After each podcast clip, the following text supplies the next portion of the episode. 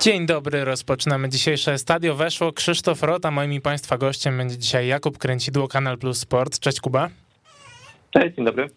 E, słuchaj, zacząłbym sobie tę naszą dzisiejszą rozmowę, bo ponieważ mamy przerwę reprezentacyjną, to oczywiście wszyscy tęsknimy za La Ligą. E, natomiast e, zacząłbym sobie od takiej zapowiedzi tej kolejki, ale jednocześnie chciałbym poruszyć temat no już pewnych roszad, które nam się pojawiły w La Lidze. Zostało zwolnionych, zostało zwolnionych dwóch trenerów. Paco Lopez pożegnał się z łzami w oczach z Levante. To był chyba jeden z najdłużej pracujących trenerów hiszpańskich klubach, chyba o tym rozmawialiśmy jakiś czas temu. E, no i Michel, jestem ciekaw, jak ty oceniasz te decyzje, obie. Ta decyzja związana z Paco Lopezem jest dla mnie na pewno większym zaskoczeniem, ponieważ Levante Sekrencji Paco Lopeza zrobiło duży krok do przodu, ale to, co się stało, ale właśnie jednocześnie ten duży krok do przodu stał się i atutem, i przekleństwem Paco Lopeza, no bo on z Levante, które było co najwyżej drużyną walczącą o utrzymanie, będącą na skraju La Liga i Segunda, zrobił z niego średniaka La Liga. Ale ten, jak już dał palec, czyli właśnie uzdrowienie średniaka z Levante, to działacze klubu chcieli całej ręki, czyli gry w pucharach, czyli miejsca w górnej połowie tabeli, a na to już brakowało trochę i pod kątem jakościowym w drużynie, i pod kątem organizacyjnym, i pod kątem transferowym, no bo te transfery do Levante w ostatnim czasie były naprawdę słabe. I też mam takie wrażenie, że coś tam się mogło po prostu lekko wypalić. Ta ofensywna maniera gry, którą wprowadzał Paco Lopez, była nieprawdopodobnie fajna dla widza, ale też jednocześnie mi się wydaje, że nie była w pełni grą na wynik, że często w Levante styl był, styl był ważniejszy niż punkty, a to prowadziło do tego, że nie dało się spełnić woli zarządu o grze w górnej połowie tabeli, no i to gdzieś tam się to wszystko wywracało do góry nogami.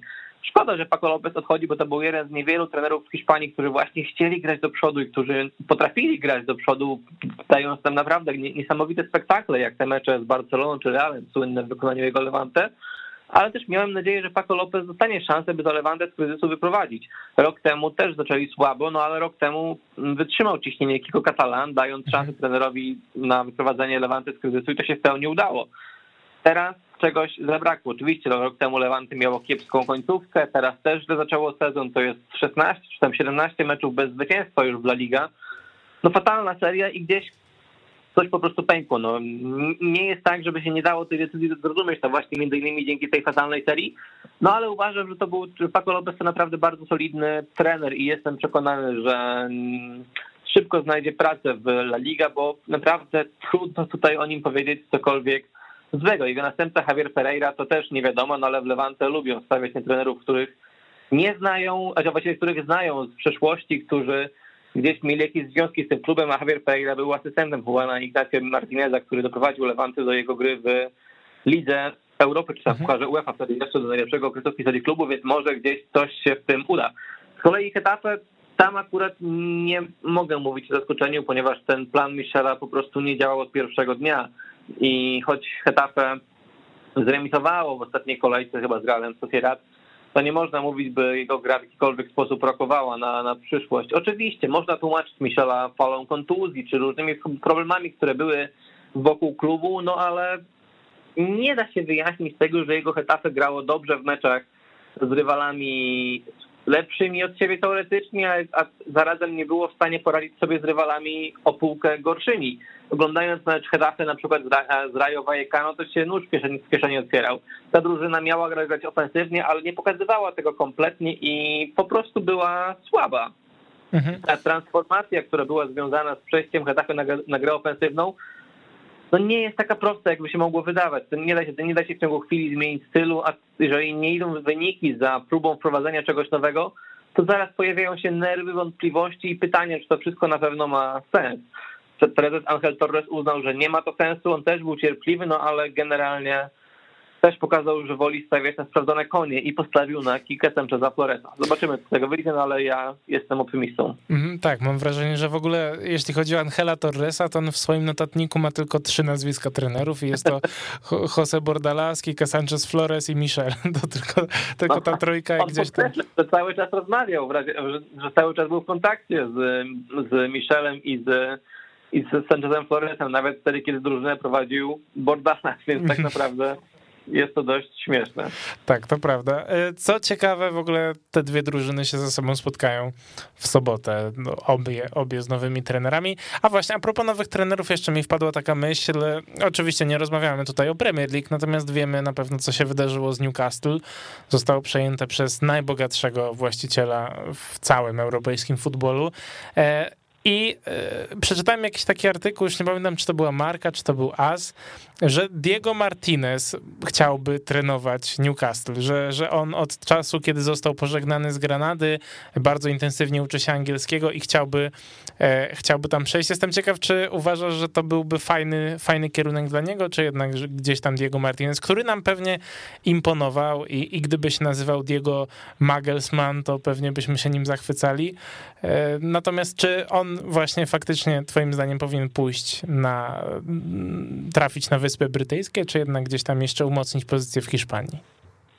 Hiszpanii nie za bardzo już ma gdzie rosnąć tak naprawdę w tym momencie, ponieważ te najmocniejsze hiszpańskie kluby mają bardzo stabilne w tym momencie projekty. Te kluby z top 7, top 8 hiszpańskiego są w tym momencie niedostępne dla trenerów pokroju właśnie Diego Martineza, dlatego też warto jest szukać jakiejś opcji na, na zewnątrz. Diego Martinez, z którym się kontaktował Leszek Orłowski, mój kolega z kanału Plus, podkreślał, że na razie nie chce udzielać wywiadów, ale też dawał do zrozumienia, że pilnie się uczy angielskiego, tak na wszelki wypadek. Mhm. Więc może rzeczywiście coś tam jest w tych plotkach, które go łączą z pracą w Premier League, no ale zobaczymy jakby no wiesz, no, sama nauka języka niczego, niczego nie gwarantuje. Diego Martinez też potrzebuje dobrego projektu wokół siebie. W Grenadzie trafił na naprawdę fajny okres w historii klubu, bo klub został przejęty przez Chińczyków. To się okazało, że wcale nie było jakimś przekleństwem ani sygnałem chaosu, tylko przeciwnie, sygnałem stabilizacji w Grenadzie pod kątem sportowym, więc ma doświadczenie we współpracy z nietypowymi właścicielami, że tak to określę, Diego Martinez, Byłoby to ciekawa opcja, no ale strzelam, że w sytuacji, w której jesteś, jesteś szejkiem i kupujesz klub, żeby zrobić z niego potęgę, to raczej stawiasz na nazwisko większe. Może być to nazwisko lekko przekwitłe, w tym sensie, że może być to nazwisko trenera, który już jest za górką tak naprawdę i raczej już lepszy, lepiej nie będzie, no ale właśnie liczy się nazwisko i to, żeby ten projekt ktoś legitymizował. I nie jestem przekonany, czy akurat Diego Martinez byłby kimś, kto by legitymizował projekt Newcastle w oczach piłkarzy wartych kilkadziesiąt milionów euro. Mhm.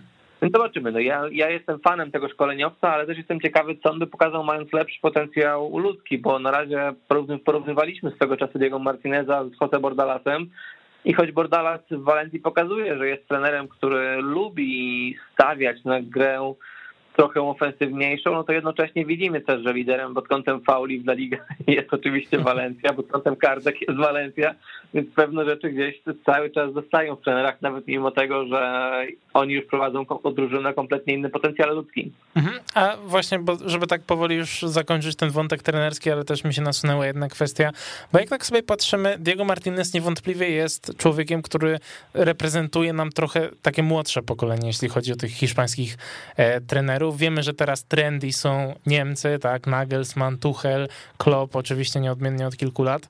E, natomiast ja jestem ciekaw, czy patrzysz na to młode pokolenie trenerów. Ostatnio był też taki wykład, oczywiście zamknięty dla, dla ludzi z licencją i wypowiadali się na przykład właśnie Szabi Alonso czy Andoni Raola, który robi w tym momencie świetną robotę w Rajo.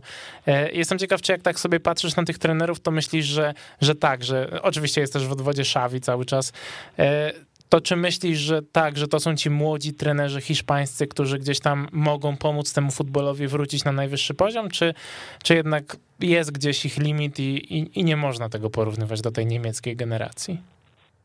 To na razie myślę, że trzeba patrzeć na to, jakie, jakim zaufaniem darzeni są ci hiszpańscy trenerzy przez wielkie kluby o Nagelsmana między innymi zabijały się największe marki w Europie, podczas gdy tego, tego samego nie można powiedzieć właśnie tej młodej generacji hiszpańskich trenerów, bo o ile w Czabim Alonso, w Iraoli, w Imanolu, czy w, no Imanol już nie jest taki młody, ale czy w, czy w którymkolwiek scenerów, którzy są na, na fali znaczącej hiszpańskiej widać duży potencjał, to nie wyobrażam sobie, by którykolwiek z nich w najbliższym czasie był kandydatem do przejęcia Realu, Barcelony czy Atletico Madryt. A to jest jednak dla mnie taki wyznacznik tej jakości szkoleniowca w tym momencie. I oczywiście ten główny, głównym powodem wzrostu renomy i siły La Liga w ostatnich latach było właśnie to, jak dobrze ta liga sobie radziła pod kątem szkoleniowym, jak, jak bardzo się rozwinęła pod kątem ludzkim, jak wielu było znakomitych trenerów, dyrektorów sportowych i tak dalej. No ale gdzieś Europa nadgoniła ten dystans, a w wielu aspektach Hiszpanów udało jej się go przegonić, więc teraz trzeba po prostu poczekać, aż się gdzieś, aż ponownie La Liga doszusuje pod kątem sportowym do, do trenerów, bo tam rzeczywiście jest na kim zawiesić oko, tak? No to Rayo i Raoli jest świetne, no ale wydaje mi się, że na dzisiaj sufitem a do niego Ireoli będzie Atletik i trudno będzie to w jakiś sposób przebić. Mhm, rozumiem. E, więc e, najpierw bym chciał sobie spojrzeć na to, co w tym momencie dzieje się w La Lidze do tej pory, jak nam się wy wykrystalizowała sytuacja, choć wydaje mi się, że właśnie mamy do czynienia chyba z najciekawszą ligą w Europie, obok Premier League pewnie, jeśli chodzi o sam układ w tabeli, no bo pierwszy Real Madryt e, z 17 punktami dzieli naprawdę niewielka, e, niewielka różnica od na przykład 12 Majorki, która ma tych punktów 11, e, a oprócz tego mamy trzy drużyny mające 17 punktów na szczycie tabeli i Sevilla, która jeżeli wygra zaległy mecz z Barceloną, to również się na ten poziom, na ten poziom trafi. Jestem ciekaw, czy jak na to sobie patrzysz, to czy y, konfrontujesz jakby te swoje obecne poglądy, jeśli chodzi o to, co mówiłeś przed, przed sezonem, czy, czy jeżeli na przykład myślałeś sobie, że no, że mistrzem raczej zostanie Atletico i patrzysz na to, na to, co się teraz dzieje, to czy uważasz faktycznie, że nadal to Atletico ma na przykład największe szanse, czy, czy gdzieś tam ci się to trochę zmienia? Mi się wydaje, że Atletico dalej jest faworytem z prostego powodu. Oni gorzej niż grali na początku sezonu grać raczej nie będą. I tak i tak punktują z niesamowitą regularnością. No bo jak patrzymy na Atletico, nie dość, że traci dużo goli, co nie jest dla niego charakterystyczne, to jeszcze tych goli nie strzela dużo. Wiadomo, że Simeone musi przygotować teraz nowy plan gry tego Atletico Madryt, że na razie włożenie Griezmana do tego systemu było jak wpakowanie kija w szprychy Atletico Madryt, ale gdzieś mi się wydaje, że znajdzie Simone sposób, by ta maszyna wreszcie odpaliła i by zaczęła działać na pełnej mocy. Na razie oglądamy w La Liga wyścig trochę ślepych z kulawymi, jednak odnoszę takie wrażenie, że większość z tych meczów jest bardzo wyrównana, a to świadczy o wyrównaniu rozgrywek, ale to bynajmniej nie jest atut rozgrywek moim zdaniem, no bo jednak potrzebujesz mieć konie pociągowe w rozgrywkach, a te konie pociągowe ostatnio albo są w kryzysie jak Barcelona, albo są nierówne jak Real Madryt, który imponował na starcie sezonu, no ale w tych ostatnich trzech meczach grał na tyle nierówno, grał na tyle słabo, że już się pojawiają jakieś pogłoski o tym, że Ancelotti jednak nie jest taki fajny, jak się mogło wydawać jeszcze kilkanaście dni temu. Dlatego też w tym momencie uważam Atletico za faworyta. Uważam, że prędzej niż później Barcelona, Barcelona do tej czołówki doszosuje, ale ta ciasnota w tabeli jest naprawdę zdumiewająco duża tak jak mówiłeś o Majorce, która jest 12, która ma tak naprawdę dwa punkty straty do miejsca pucharowego, to na dzisiaj ten wyścig jest bardzo otwarty, a też jest otwarty dlatego, że Villarreal na przykład zaczął sezon słabo i podarowywał punkty rywalom. Jest też Dlatego też Betis dość sporo punktów w głupi sposób stracił. Jednak jest też dlatego, że Beniaminkowie odpalili zadziwiająco mocno właśnie, jak Rajo Vallecano przede wszystkim, które, które no naprawdę gra zdumiewająco dobrze, no ale gdzieś z biegiem sezonu to wszystko się wyrówna, no bo jeżeli jest jakaś prawda o sezonie piłkarskim, to polega ona na tym, że Beniaminkowie na optymizmie, na, na optymizmie na starcie sezonu regularnie wygrywają, no ale później z biegiem sezonu gasną. Mhm. I miałbym spodziewać się jakiejś tendencji, że ktoś się utrzyma w czubie tabeli, to raczej bym nie stawiał na Atletik ani na Walencję, ale prędzej bym się skusił ku Osasunie, która naprawdę jest bardzo solidnym projektem, która ma świetnego trenera, która jest drużyną, przeciwko której gra się naprawdę, naprawdę ciężko i która ma naprawdę bardzo, bardzo fajny środek pola z Lukasem Torrą, Kajolą czy Darko Braszanatem. Naprawdę fajny, fajny zespół i uważam, że jeżeli ktoś miałby być mm, czarnym koniem w walce o siódme miejsce, które da, które da Ligę Konferencji Europy, no to stawiałbym właśnie na Osasunę, ale dla mnie to top 6 jest naprawdę pewnie obsadzone i nie wyobrażam sobie sytuacji, w której czy to Villarreal miałby wypaść z top 6, czy Real Sociedad. Mhm, rozumiem. No, ja mam nadzieję, że jednak jakieś tam niespodzianki się pojawią, ale, ale faktycznie jest to dość mocna szóstka, e, więc chciałbym cię jeszcze na sam koniec zapytać o to, co nadchodzi, nadchodzi w ten weekend. Mecze Realu i Atletico oczywiście są przełożone, tak jak poprzednim razem po przerwie reprezentacyjnej przełożono mecze Barcelony i Villarrealu, e, ponieważ piłkarze z Ameryki Południowej wracają dość późno, nie będą mieli odpowiedniego czasu na wypoczynek. Natomiast e, trochę w kontekście też Barcelony, Barcelona podejmie Walencję w takim tygodniu, który no naprawdę będzie, będzie kluczowy, bo to jest, e, e, bo to jest najpierw, najpierw właśnie Walencja, potem mecz w Lidze Mistrzów z Dynamem Kijów o życie. Tak naprawdę, jeżeli Barcelona tu zremisuje albo przegra, to, to myślę, że można się powoli żegnać z Ligą Mistrzów, a na końcu klasyk. Jestem ciekaw, jak, co sądzisz w ogóle o tym, jak oni podejdą do tego tygodnia bez Ronalda Araujo najprawdopodobniej. Jak patrzę na Barcelonę i słyszę o kolejnym kluczowym tygodniu dla klubu, a to już mi się naprawdę chce wymiotować i zakończyć, zakończyć rozmowę na temat Barcelony, ponieważ mam wrażenie, że w ciągu ostatnich kilkunastu tygodni to każdy tydzień był dla Barcelony tym kluczowym i każdy miał przynieść rozstrzygnięcie i każdy się okazywało, że jakimś cudem Barcelona szła do przodu i że nic nie było w stanie jej zatrzymać pod tym względem, żeby to wszystko się totalnie rozleciało. Bo na razie Barcelona po prostu gra, no, na tym komplementy pod jej adresem można by było zakończyć. Ciekawy jestem tego, jak Kuman poukłada Barce po kontuzji Ronalda Araujo, no bo teoretycznie dalej mógłby grać z trzema stoperami, no ale raz, to nie idzie w smak Ronowi Laporcie, a dwa, że Przesunąłby znając życie Frankiego de Jonga na środek No, to, to, tak, ale też chciałem powiedzieć, że tak naprawdę niezależnie od systemu gry, czy z czwórką, czy z trójką z tyłu Barcelona grała, to i tak i tak szło równie źle, tak, szło jej równie źle w ostatnim czasie, mhm. więc nie widzę tutaj jakiegoś niesamowitego rozwiązania leżącego w problemach z tyłu. Raczej spodziewałbym się, że Barcelona jak straciła gole, takie będzie tracić, ale z drugiej strony myślę, że dużo je dadzą powroty, czy to Usmana Dembele, czy Aguero, czy, czy Ansu Fatiego, którzy wprowadzą trochę chaosu do przodu i mam nadzieję, że to w jakiś sposób pozwoli uratować grę tej drużyny, na którą w ostatnim czasie patrzyło się naprawdę ciężko, a Walencja jako rywal to chyba najgorszy możliwy rywal, na którego Barcelona mogła trafić od razu po przerwie na kadry także ze względu na intensywność gry, a piłkarze Barcy, którzy w ostatnim czasie grali dość miękko, no wydaje mi się, że lepiej by sobie, że lepiej, że woleliby przyjąć trochę innego rywala niż właśnie tę Walencję Jose Bordalasa, tę Walencję, która naprawdę wygląda w ostatnim czasie solidnie.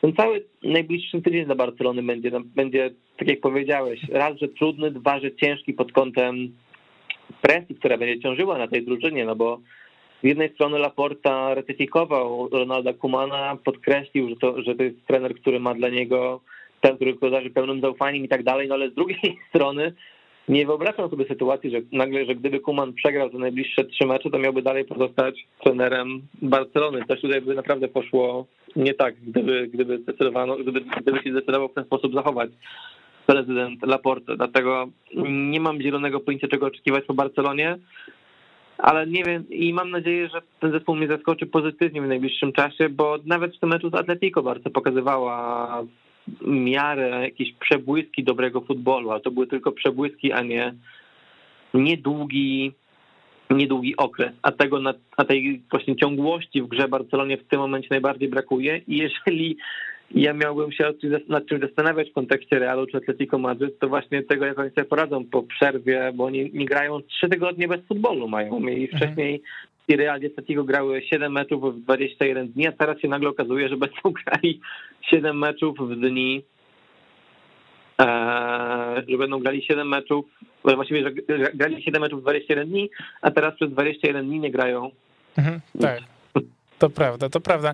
To jeszcze tylko na koniec chciałbym taką twoją predykcję, bo, no bo to jest niewątpliwie hit tej kolejki. Ja sobie ostrzę zęby na ten mecz, szczególnie, że takie dwa najważniejsze sobotnie są odwołane. Jakbyś miał, jakbyś miał strzelać, jak zakończy się to spotkanie Barcelony, no bo Barcelony z Walencją, no bo Walencja też powiedzmy, że e, jest w dobrej pozycji, natomiast ostatnio też dwa remisy, dwie porażki, więc gdzieś tam ta forma po drodze się troszkę zgubiła. W Walencji rzeczywiście ona nie grała dobrze w ostatnich czterech meczach, ale nie grała dobrze przede wszystkim dlatego, że Bordalasowi wypadły z rąk karty. Jego jemu wyleciały zbyt całe skrzydła na czele z Solerem, z Gają, to wiesz, to dwa mhm. i kluczowi zawodnicy drużyny z Walencji, więc wydaje mi się, że po powrocie z przerwy na kadry, gdy, gdy Walencja wróci do gry swoim najmocniejszym albo prawie najmocniejszym składem, będziemy oglądali kompletnie inny zespół i ja spodziewam, ja myślę, że ten mecz się zakończy remisem. Okej, okay, rozumiem. No to mimo wszystko mam nadzieję, że to będzie co najmniej wysokobramkowy remis. E, Kuba, bardzo Ci dziękuję za naszą dzisiejszą rozmowę. Był z nami Jakub Kręcidło, Kanal Plus Sport. Dziękuję bardzo. Dzięki wielkie, a ja zapraszam na krótką przerwę. Słuchaj nas na weszło.fm. I wracamy na antenę Weszło FM i jest już z nami Adrian Białkowski, portal No Camp No. Cześć Adrian. Cześć Kieszek, cześć wszystkim. E, słuchaj, ja bym chciał zacząć e, od e, rozmowy o reprezentacji Hiszpanii, która mam wrażenie, że no tym ostatnim, ostatnim turniejem, powiedzmy Final Four Ligi Narodów pokazała, że mimo wszystko wraca do grona naprawdę najmocniejszych reprezentacji, y, no myślę, że na świecie, niezależnie od tego, że nie udało się tego trofeum zdobyć, ale zacząłbym w ogóle od takiej genezy tego, co, co się dzieje. Y, zacząłbym od powołań na to spotkanie, bo mieliśmy powołanie Gawiego, to była chyba taka najbardziej kontrowersyjna. Oczywiście gdzieś tam w tle był Marcos Alonso. Można było się zastanawiać, czy to są piłkarze o odpowiedniej klasie. E, natomiast no, mam wrażenie, że Luis Enrique tym powołaniem Gaviego, tym, że Gavi dwukrotnie wystąpił e, w pierwszym składzie na, na mecze na mecze właśnie Final Four Ligi Narodów i dwukrotnie zagrał naprawdę dobre spotkanie raz z Włochami, drugi raz z Francją. No pokazuje, że Luis Enrique mówi, no okej, okay, wiek jest nieważny. Jeżeli jesteś gotowym piłkarzem, to wchodzisz, e, wchodzisz i grasz, a Gavi niewątpliwie jest piłkarzem gotowym do gry na tym poziomie, więc e, jestem ciekaw, czy ty byłeś zaskoczony w ogóle tym powołaniem, czy też, czy też dla ciebie to jest sprawa oczywista? Nie, wiesz co, nawet e, dla mnie, chociaż ten talent Gaviego w Barcelonie się dosyć szybko pokazał i my już wiedzieliśmy, że to jest naprawdę wybitny piłkarz od jakiegoś czasu, tak mimo wszystko nie spodziewałem się, że to wszystko pójdzie aż tak, e, tak szybko dla niego, no bo on dopiero wchodzi do, do pierwszego zespołu, tak jak wspomniałeś, e, więc to tylko pokazuje, jak e, wielkie zaufanie ma Luis Enrique do, do i do tego konkretnego piłkarza, chociaż też chociażby w zeszłym roku nie, nie bał się postawić na Pedriego i zrobić z niego centralnej postaci tej swojej nowej drużyny. E, także Luis Enrique łatwo nie ma. Musi się zmagać z mediami właściwie na każdym kroku, które e, kontestują te jego wybory. No ale jak przyjdzie to do czego, to te wybory się broją i e, tak jak wspomniałeś, no nie udało się wygrać całego Final Four, E, szkoda tego finału, ale mimo wszystko grali jak równy z równym, e, podobnie zresztą jak na Euro, e, więc no, jest na pewno dużo pozytywów co do tej reprezentacji i myślę, że, że ten mundial będzie największym sprawdzianem dla, dla drużyny Enrique. Mhm, tak, no jak równy z równym grali faktycznie z Francją, która, która jest jedną z najlepszych drużyn na świecie, jeśli nie najlepszą, jeśli chodzi o taki poziom czysto kadrowy, ale przede wszystkim ja mam wrażenie, że w tym meczu z Włochami, oczywiście tam wyleciał Leonardo Bonucci, więc to też jest inne spotkanie, jak się gra w dziesiątkę, ale miałem wrażenie, że po prostu Hiszpanie kompletnie kontrolują to spotkanie, że nie było takiego momentu, nawet w tej końcówce, żeby oni faktycznie byli jakoś przestraszeni. E, więc jak sobie patrzysz na na tych piłkarzy, których widzisz w koszulce Barcelona, potem ich widzisz w koszulce reprezentacji Hiszpanii. Czy tutaj po prostu nie obnaża się Ronalda Kumana, nie obnaża się go tym, że e, Sergio Busquets w Barcelonie wygląda jak gość, który się po prostu już nie nadaje do tego poziomu na najwyższym, e, do, do futbolu na najwyższym poziomie, że Gavi, który wchodzi i pokazuje, że on ma potencjał, mimo wszystko nie jest wykorzystywany w 100%, e, a wchodzi tutaj Luis Enrique i pokazuje, że można tego Busquetsa obudować kolegami w ten sposób, żeby on nie musiał biegać, żeby mógł się zająć tym, co potrafi robić najbardziej. Czy dla ciebie to nie jest taki ta przerwa reprezentacyjna, których z reguły nie lubimy, ale czy ona nie była takim sygnałem, że po prostu w Barcelonie wystarczy zmienić trenera i tam są piłkarze, którzy mogą grać na odpowiednim poziomie? E, no na pewno. E, Busquets akurat nie jest piłkarzem, który kiedykolwiek e, bazował na swojej sile, szybkości, to nie były nigdy jego główne atuty, więc on, mimo tego, że ma już swoje lata, to on mimo wszystko nadal jest w stanie dawać mniej więcej to, co dawał powiedzmy 5 lat temu, czy, czy 8 lat temu, prawda? Bo tutaj jakby on no on, on nigdy nie, e, to nie był nigdy piłkarz, który weźmie piłkę i przedrybluje e, kilku w środku boiska i otworzy komuś akcję. No to nie jest jego gra. Więc pod tym względem nawet Czawi to dobrze wyjaśnił, że jeżeli każesz mu biegać, zostawisz mu otwarte przestrzenie, gdzie on będzie musiał e, łatać dziury po swoich kolegach, no to on się nie będzie odnajdywał dobrze w tej grze. Natomiast kiedy będzie miał wsparcie E, swoich kolegów, kiedy będą grali na zawężonym terenie, żeby on właśnie mógł używać bardziej swojej inteligencji przewidywania, a nie e, swoich nóg jako takich, wtedy, wtedy zupełnie Busquets wygląda inaczej. I to nie jest przypadek, że Busquets e, właśnie zakumana wygląda no, jak eks-piłkarz, E, podobnie zresztą jak Gerard Piqué, no ale on już reprezentacji nie gra, więc tu już się nie dowiemy, jaka by była różnica. E, ale na przykład też e, chociażby Eric Garcia gra dużo lepiej w reprezentacji niż, niż w klubie, więc także tutaj można by powiedzieć, że coś jest na rzeczy. Także okazuje się, że, że takich piłkarzy w ogóle jest więcej, bo też na przykład Frankie de Jong jedzie na reprezentację, czy czy Memphis i, i nagle wiedzą, co mają grać i są dużo bardziej poukładani. E, także jeżeli czekamy na jakieś kolejne dowody na to, że Kuman się delikatnie mówiąc nie sprawdza w roli trenera Barsy, no to chyba, chyba daleko nie trzeba szukać, tylko właśnie wystarczyłoby te mecze obejrzeć. Tak, to zdecydowanie jest prawda. Jeszcze to, co mnie uderzyło, to mimo wszystko poziom, poziom wypowiedzi. Ja wiem, że Kuman w tym momencie jest już gościem, który tak naprawdę tylko walczy o to, żeby, żeby własne imię wybielić, żeby powiedzieć, że to nie jest w sumie jego wina, że tak wychodzi tej Barcelonie. Tak. E, I e, no, chociażby te słowa o Niko Gonzalesie, prawda, że, że no nie wrócił za Tomasem Lemarem i dlatego straciliśmy gola, e, a jednocześnie masz porównanie z Luisem Enrique przy, przy błędzie Pau Torresa, który powiedział, że no, to był błąd całej drużyny, nie tylko błąd Pau Torresa. Mam wrażenie, że to jest kompletnie inny poziom też budowania zawodników, no ale to powiedzmy, że zostawiamy to w gestii Laporty i finansów, którymi dysponuje Barcelona. Wracając na chwilę do, e, do jeszcze reprezentacji,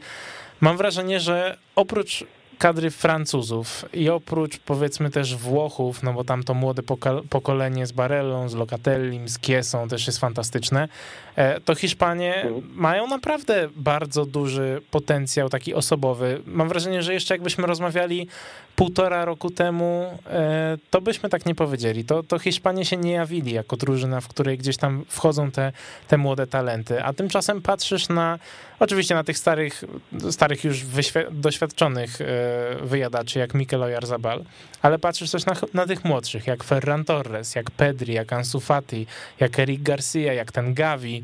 E, czy to w tym momencie, jak, jakbyś ich umieścił, powiedzmy, na, na, tej, na tej mapie, kto ma, kto ma lepszą młodzież i czy ta młodzież nie jest po prostu młodzieżą, która napawa optymizmem? No ja będę bardzo stronniczy pewnie, ale powiem, że Hiszpania mają lepszą młodzież. To chyba nie będzie niespodzianka, że tak to widzę. Też nie ukrywam, że no, tych e, Hiszpanów młodych ja oglądam na co dzień, Włochów aż nie tak bardzo. E, natomiast właśnie to, co wspomnieliśmy wcześniej, czyli ten ostatni mecz e, z Włochami teraz w Narodów czy na Euro, obydwa te spotkania były zdominowane przez Hiszpanów. I Włosi wygrali koniec końców no, euro, ale mimo wszystko największe problemy mieli właśnie z Hiszpanami. I, I, to był jedyny mecz, gdzie tak naprawdę można powiedzieć, że byli słabsi, przynajmniej w moim rozumieniu, od swoich rywali, których po drodze no, dominowali całkowicie. E, więc e, o ile jeszcze półtora roku temu e, to tak było, że mm, troszeczkę nie było wiadomo, czego dokładnie się spodziewać po tej kadrze Hiszpanii, kiedy oni wychodzili na boisko, bo mogli zagrać świetny mecz, a mogli tam jakąś, e, chyba z, na przykład z Ukrainą taki mecz e, świetny rozegrał na przykład Ansu Fati, którego przecież teraz w drużynie nie ma, więc to też automatem podwyższy e, poziom e, na selekcjon, kiedy on wróci. Ale też na przykład były jakieś tam męczarnie ze Szwajcarami, e, po chyba 0-0 czy 1-1 jakoś tak. Więc naprawdę było, było to bardzo E, nieprzewidywalne z ich strony. Natomiast tu, kiedy wchodzą już w te najważniejsze mecze, no to mimo wszystko nie schodzą poniżej pewnego poziomu, No i ja mam nadzieję, że ta drużyna, która jest bardzo młoda, będzie tylko i wyłącznie lepsza. No nie widzę jakby przeciwwskazań do tego, żeby, żeby tak miało nie być. To znaczy ci gracze typu właśnie Ansu, Pedri, Gavi są dopiero żółte dzioby, które dopiero wchodzą e, w, w, dużą piłkę, a, a już teraz są w stanie grać jak równy z, równą, z równym e, przeciwko właśnie e, kandydatowi według niektórych do złotej piłki, na przykład Jorginho, którego na boisku tam za wiele nie było. Także mm, no, jest, jest to na pewno bardzo wszystko pozytywne dla Hiszpanów, a mimo wszystko e, ja doceniłbym jeszcze bardziej te, te wyniki i na Euro, i w tej Lidze Narodów, bo mimo wszystko jak porównamy ten obecny skład do, do drużyn 2008, 10, 12, no to nie ma co porównywać, prawda? To, to, to nie są takie nazwiska, to są dopiero, to jest dopiero jakiś tam jakaś jakaś masa, z której może się coś ukształtować, ale niekoniecznie musi. Ale jak spojrzymy tak obiektywnie i porównamy tam te jedenastki właśnie, które wygrywały e, Euro czy Mistrzostwo Świata do tych teraz, no to, to widać różnicę w jakości, przynajmniej teraz, bo oczywiście e, ja myślę, że za pięć lat to już będą wszystko gracze na światowym poziomie i, i mogą przejść do, do historii nawet, jeżeli jakoś jeżeli tam mm, przede wszystkim zdrowie pozwoli, nic, e, nic się nie, niezapowiedzianego nie wydarzy po drodze. Mhm. E, więc z tego względu uważam, że, że no Enrique jest dobrym człowiekiem na właściwym miejscu i przede wszystkim ma swoją wizję, którą od razu widać w porównaniu do tego, co robi Kuman, kiedy praktycznie co mecz jest co innego, tak tutaj e, widzimy od razu każdy zawodnik, nawet wchodząc w 80 minucie, on wie, co ma robić na boisku. I to jest niesamowite też, jak się właśnie spojrzy, oglądając na co dzień tą drużynę Kumana i później się włączy e, właśnie La Rocha, E, o ile jest ten poziom, e, jak, jak różny jest ten poziom. Sam e, Lucho został zapytany o to na konferencji prasowej, dlaczego jego reprezentacja gra lepiej niż chociażby Barca, Kumana czy Real Madryt. On powiedział, że nie będzie odpowiadał na takie pytanie, żeby się nie wpakować w jakąś awanturę. Także bardzo dyplomatycznie to powiedział. Tak, to prawda. W ogóle ta, ta osoba trenera reprezentacji w tym momencie Luis Enrique jest naprawdę jeżeli już porównujemy, to ja nie wiem, czy Luis Enrique, nie to może, że jest lepszym trenerem niż wtedy Luis Aragones czy, czy Vicente del Bosque, y, choć też powiedzmy, że można by o tym dyskutować na pewno, to y, wydaje mi się, że ma większą taką osobowość, że bardziej za nim idą ci piłkarze, on się otacza trochę młodszymi piłkarzami, bo też, umówmy się, nie, nie bardzo ma wybór. Mam wrażenie, że lepiej się otaczać takimi młodymi z potencjałem tak. niż, niż nie wiem, Pablo Fornalsem na przykład. E, choć on akurat chyba pojechał na zgrupowanie, ale nieważne. Czy Adamo tak, Traore. Nawet zagra. Tak, nawet zagra. E, w każdym razie wydaje mi się, że, że to, że, że trochę lepiej się otaczać takimi piłkarzami. Natomiast e, ogólnie bardzo mi się też podoba rozwój Luisa Enrique jako trenera, no bo on jak był w Barcelonie, powiedzmy, że miał za sobą dość nieudaną przygodę, przygodę w Romie. Poszedł do Barcelony, no był tam najlepszy atak w historii, atak w historii, tak, z Messi, Neymarem i z mhm. Suarezem, e, więc zawsze się pojawiały te komentarze, że no nawet moja babcia by poprowadziła ich do, do trypletu.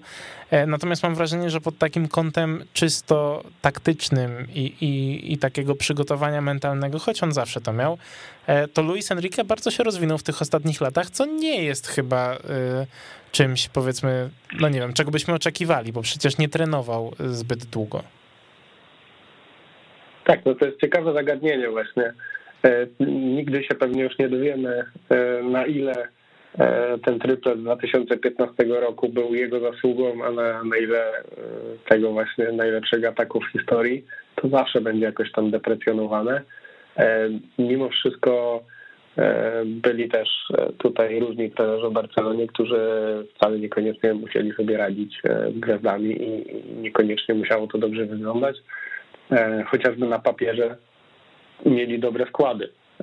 Nie wiem, na przykład mieliśmy w drużynie Rivaldo czy Kleiferta i ta drużyna nie wygrała nic koniec końców, mimo tego, że też siła ataku była jak na tamte czasy niesamowita, prawda? Więc mhm to, że masz gwiazdy, wcale nie pokazuje, że, że będziesz dobrze grał. I to chyba też widać teraz, przynajmniej na obecną chwilę w Paryżu, gdzie e, zrobili sobie mm, drużynę jak Football Managera, mm, ale na razie, no delikatnie mówiąc, nie, nie porywa tej, tej gra, więc e, zobaczymy, jak się to dalej rozwinie. Na pewno Enrique rozwinął się jako trener, to jest pewne. E, mam nadzieję jeszcze go zobaczyć w jakiejś drużynie, nie wiem, czy to w Barcelonie, czy jakiejś innej drużynie, kiedyś, żebyśmy faktycznie dowiedzieli się, na ile to jest to jest e, jego rozwój, e, rozwój jego warsztatu, a na ile to po prostu są e, takie dobre warunki do pracy. Chociaż nie uważam, żeby miał jakieś super warunki teraz do pracy, w związku z tym, co powiedziałem, że ta kadra Hiszpanii nie jest aż tak mocna, przynajmniej na papierze, jak jak była, bywała kiedyś. Mhm, tak, w ogóle. Szacun, szacun dla niego, naprawdę E, robi kawał dobrej roboty, moim zdaniem. Tak, wyciąga maksa. No, no i ta praca, praca selekcjonera sama w sobie ma, ma powiedzmy pewne przewagi i pewne, pewne braki, jeśli chodzi o, o pracę w klubie, no bo nie może mieć takiego Frankiego de Jonga, a z drugiej strony może sobie wybierać piłkarzy z praktycznie wszystkich, którymi dysponuje, tak? Może sobie zdecydować, że tym razem jedzie Gavi, a nie, a nie ktoś inny. E, i myślę, że trener klubowy nie ma aż takiej, aż takiej władzy, no bo, no bo wtedy nikt by nie wybierał na przykład Samuela Umtitiego. No nie, ale trener klubowy ma, ma tych zawodników na co dzień, więc może z nimi pracować regularnie, a on ich ma tylko mhm. na, na te dwa czy trzy krótkie zgrupowania, prawda? I musi wtedy wyciągnąć z nich e, to, co może, nie znając ich przecież wszystkich. On, on Enrique, Enrique bardzo dużo ludzi powoływał do tej kadry, tam się naprawdę sporo nazwisk e, przebijało, tak jak, mhm. jak chociażby ten Adama Traore, którego wspomniałeś, który w końcu ostatecznie chyba nie wypali. Więc e, no, dla mnie jednak praca selekcjonera pod tym względem jest, jest trudniejsza. Zdecydowanie. Chyba, chyba się z tobą zgadzam. E, tak a konto przyszłorocznego mundialu, no bo to jest mimo wszystko sytuacja dość niespotykana, że mamy rok po roku takie dwa wielkie, wielkie turnieje. Na pewno Hiszpania duże nadzieje pozostawiła swoim występem na Euro, bo był to występ naprawdę, naprawdę niezły. I w tej Lidze Narodów, umówmy się też, gdyby nie, no myślę, że nie bójmy się ciężkich słów, naprawdę idiotyczny przepis, yy, który anulował tak. spalonego przy golu Kyliana Mbappé. Uważam, że każdy, kto kiedykolwiek grał w piłkę, rozumie, dlaczego ten przepis jest idiotyczny, no bo, no bo nie możesz zrzucać na obrońcy, zrzucać na obrońcę obowiązku tego, żeby sam podjął decyzję, czy jest spalony, czy nie. Bo jeżeli na przykład źle interweniuje, tak jak w tym przypadku Eric Garcia, to może anulować tego spalonego. Uważam, że to, że to idiotyczny przepis. E, to też Hiszpania by, by grała dalej, tak? Mogłaby, mogłoby dojść do dogrywki, do rzutów karnych. Hiszpania mogłaby to spotkanie wygrać, więc jestem ciekaw, czy rozmawiając o konto przyszłorocznego mundialu, e, gdy patrzysz na tych młodych zawodników, rok w futbolu to jest ogromny, e, ogromny czas. Więc Ansu Fati, Pedri, Gavi, oni wszyscy po tym roku będą lepszymi piłkarzami najpewniej. Jestem ciekaw, jakie są twoje oczekiwania względem tego mundialu, no bo ja wyżej od Hiszpanii w tym momencie stawiałbym chyba tylko Francuzów i Włochów, jeśli chodzi o takich, takie, taką pozycję faworytów. Myślę, że nawet wyżej niż, niż Anglików bym postawił Hiszpanów, czy, czy nie wiem, Brazylijczyków albo Argentyńczyków, bo to są wszystko kadry, które mnie zupełnie nie przekonują, a Hiszpanie mimo wszystko mają, mają to coś. Mm, Wiesz co, z takimi e, przewidywaniami to mimo wszystko chyba jednak będziemy musieli poczekać aż aż do mundialu, bo ciężko powiedzieć teraz, ale na pewno będą jedną z jedenastek do wygrania pucharu. Na pewno nie będą głównym faworytem, ale to akurat może być dla nich dobre. E, jak sami wiemy, wcale to nie jest takie łatwe być e, murowanym faworytem do wygrania turnieju. O tym chociażby Francuzi się przekonali. E, bardzo mocno w tym momencie wygląda chociażby Argentyna, e, ale za rok, e, no mam nadzieję, że ci faktycznie ci piłkarze, tak jak powiedziałeś, będą na jeszcze lepszym poziomie. No i że będzie w tej kadrze Ansu Fati, który, który będzie najlepszym napastnikiem, jeżeli tylko będzie zdrowy, na pewno będzie dużo lepszy niż Oyarzabal, z całym szacunkiem oczywiście do niego. E, bo to jest po prostu e, talent, który się trafia raz na dekadę, e, także nie można tego mm, nie doceniać w kontekście tego mundialu 2022. Mhm. Więc wygląda to na to, że są fundamenty, wiadomo, na kogo mniej więcej można liczyć. Na pewno jeszcze jakieś e, nowe nazwiska się pojawią, bo Luis Enrique na pewno cały czas będzie obserwował szczególnie tych młodych piłkarzy. Może wreszcie ktoś z e, Realu Madryt. No właśnie, no właśnie, tego nie, nie wspomniałeś, a, a to głównie ze strony Realu Madryt. No tutaj ta, ta masowana krytyka E, na, na niego e, no, nadciąga. No ale chociażby on sam powiedział, że e, tak płakaliście, że nie macie Andaluzyjczyków, no to powołałem Gaviego, bo żadnego nie było w składzie. Także no Luis Enrique to jest Luis Enrique i on zrobi po prostu to, co będzie uważał, a jak to wyjdzie, no to tylko jego będą za to oceniać, więc mhm. na pewno nie zrobi czegoś tylko dlatego, że, że będzie presja mediów czy kibiców. Jasne. Tak, to zdecydowanie prawda. E, dzisiaj, dzisiaj pojawiła się, tak trochę już kończąc naszą rozmowę o reprezentacji, zaraz sobie przejdziemy jeszcze na kilka minut do Barcelony. E, dzisiaj się pojawiła informacja, że będą mieli piłkarze tydzień przed mundialem na, na zgrupowanie, na przygotowanie się, bo wiemy oczywiście, że ten mundial będzie rozgrywany zimą w Katarze, mm. więc no, wydaje mi się, że Luis Enrique gdzieś tam siłą rzeczy będzie musiał zawężać te swoje, to swoje grono powoływanych piłkarzy, żeby po prostu jakoś ich zgrać przed tym turniejem, no ale to pewnie on o tym wie lepiej niż my, bo sam powiedział, że on nie słucha nikogo, żadnych opinii nie czyta, bo on po prostu lepiej się zna na piłce. E, bardzo, mi się, bardzo mi się podobały te słowa, tak swoją drogą. E, dobrze, a przechodząc do Barcelony, Kuba, Kuba to przed chwilą... jest. Tak, no zdecydowanie prawda. to jest prawda. No, on pokazuje po prostu, że się lepiej od nas zna na piłce i tyle. To, to nie ma nad czym płakać. Dziwne by było, gdybyśmy się lepiej od niego znali na piłce, no, ale mhm. choć chciałbym się lepiej od niego tak. znać na piłce. E, Kuba Kręcidło przed chwilą powiedział, że on przewiduje remis w spotkaniu Barcelony z Walencją. Ja jestem ciekaw w ogóle twojego nastroju przed tym tygodniem, e, do którego podchodzi Barcelona, no bo przypomnijmy, najpierw Walencja u siebie, potem Dynamo Kijów, a potem Real Madryt również u siebie. No to jest tydzień, w, w którym można powiedzmy wygrać wszystko, ale jednocześnie przegrać wszystko, no bo trzy porażki eliminują Barcelonę z Ligi, z Ligi Mistrzów i, i no to jest bardzo trudna sytuacja w lidze, a z drugiej strony trzy zwycięstwa mogą sprawić, że, że gdzieś tam nadal wróci nadzieja i wróci e, entuzjazm, jeśli chodzi o ten sezon. No, to jest e, ciężka sytuacja w tym momencie. Tak naprawdę my wyjątkowo się cieszyliśmy na tą przerwę od reprezentacji E, bo zazwyczaj mimo wszystko jednak e, kiedy drużyna gra i zaczyna coś tam się kształtować i nagle przechodzą te przerwy, no to zawsze piłkarze wracają i w pierwszym meczu po powrocie zazwyczaj nie potrafią grać właściwie i dopiero muszą się zgrywać na nowo. A tak tutaj akurat to było dobre, może coś im się tam przestawi, może wstaną dobrą nogą i zaczną E, troszeczkę lepiej wyglądać na boisku, no bo te ostatnie mecze, no to, to, to dramat jest e, i, i, z Atletico i z Benfica, ja na tym meczu byłem, tam w Lizbonie, no nie warte było tego, żeby to tam jechać, szczerze mówiąc. Ale widziałem, że bardzo e, dużo zjadłeś tych pastéis de nata, więc może i było warto. Tak, z Donata zdecydowanie osłodziły mi ten wyjazd. Także polecam, jeżeli będziecie w Lizbonie, można jeść codziennie właściwie. E, no właśnie, no ale tak czysto piłkarski, gdybym pojechał tam tylko i wyłącznie na ten mecz, no to byłbym mocno zawiedziony. Mm, to tak lekko mówiąc. E, z Walencją, no Walencja też nic takiego wielkiego nie pokazuje, ale jednak ma trenera, który mniej więcej wie, co ma ten, ta jego drużyna grać i E, I też e, obawiam się, że jak przyjdzie to do czego, to też Kuman przegra ten pojedynek taktyczny. No i później, później Real, oczywiście El Clasico. Naprawdę nie wiem, czego się spodziewać, szczerze ci powiem, bo też i Real nie jest jakiś bardzo mocny, też potrafi stracić punkty niespodziewanie, no ale mimo wszystko w lidze w tym roku grają bardzo dobrze, więc to oni na pewno będą faworytem.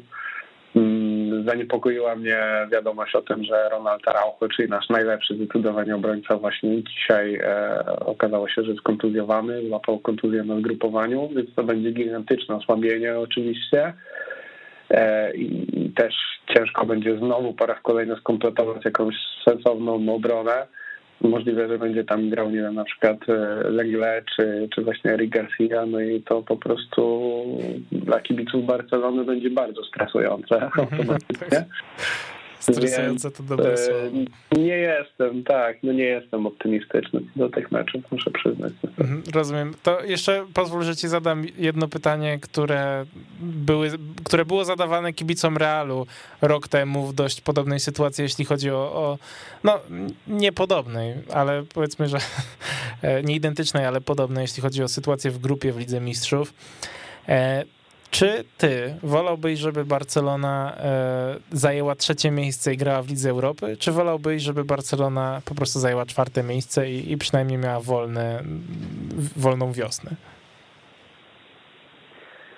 Nie, no na pewno wolałbym już to trzecie miejsce i Ligę Europy. E, pokazał Manchester United, że można to taką właśnie porażkę w, grupie Lidzy Mistrzów przekuć na zwycięstwo w Lidze Europy i zawsze to jest jakieś trudne, jakiś sukces. Pieniądze dużo mniejsze, ale, ale też i, i, i, e, i rywale dosyć ciekawi. E, więc e, nie, no wolałbym trzecie, trzecie miejsce. Okay, tak, nadal jakąś tam, jakąś nadzieję, że wiesz, jako kibic, że nadal, że jesteśmy w grze, nawet jeżeli to jest to takie trofeum drugorzędne, to mimo wszystko, że, że jest szansa coś wygrać, no bo mówmy się, Ligi Mistrzów to my i tak nie wygramy, więc tutaj e, żadnych takich nadziei nie ma. E, więc e, mam nadzieję, że się uda. Ciężko będzie w ogóle z tej grupy wyjść, to jest jasne praktycznie nikomu się nie, nie udaje. To, kiedy przegra się pierwsze dwa mecze, tak historycznie tam udało się raz Atalancie, a wcześniej to nawet nie wiem komu, więc e, sytuacja jest bardzo ciężka i, i wcale takie mecze typu Dynamo Kijów e, czy, czy Real Benfica na Camp Nou, o Bayernie już nie wspominam, to nie muszą być e, łatwe mecze, także... Mhm. A, jeszcze mi przyszedł aspekt finansowy do, do głowy, więc to też jest powiedzmy bardziej pozytywna rzecz, żeby grać w tej Lidze Europy niż, niż w niej nie grać. No ale to zobaczymy, no, zobaczymy, gdzie nas to wszystko zabierze. No dobrze, Adrian, to ja ci za dzisiaj serdecznie dziękuję. Był z nami Adrian Białkowski, portal No Camp No. Dzięki wielkie, dzięki za zaproszenie. Dzięki wielkie również. No i wy pamiętajcie oczywiście, że w sobotę wraca La Liga, kończy się przerwa reprezentacyjna. E, na dzisiaj to chyba wszystko. Dziękuję wam bardzo. Był, był z wami Adrian Białkowski, Jakub Kręcidło i Krzysztof Rod. Dziękuję bardzo. Słyszymy się za tydzień. Słuchaj nas na weszło.fm.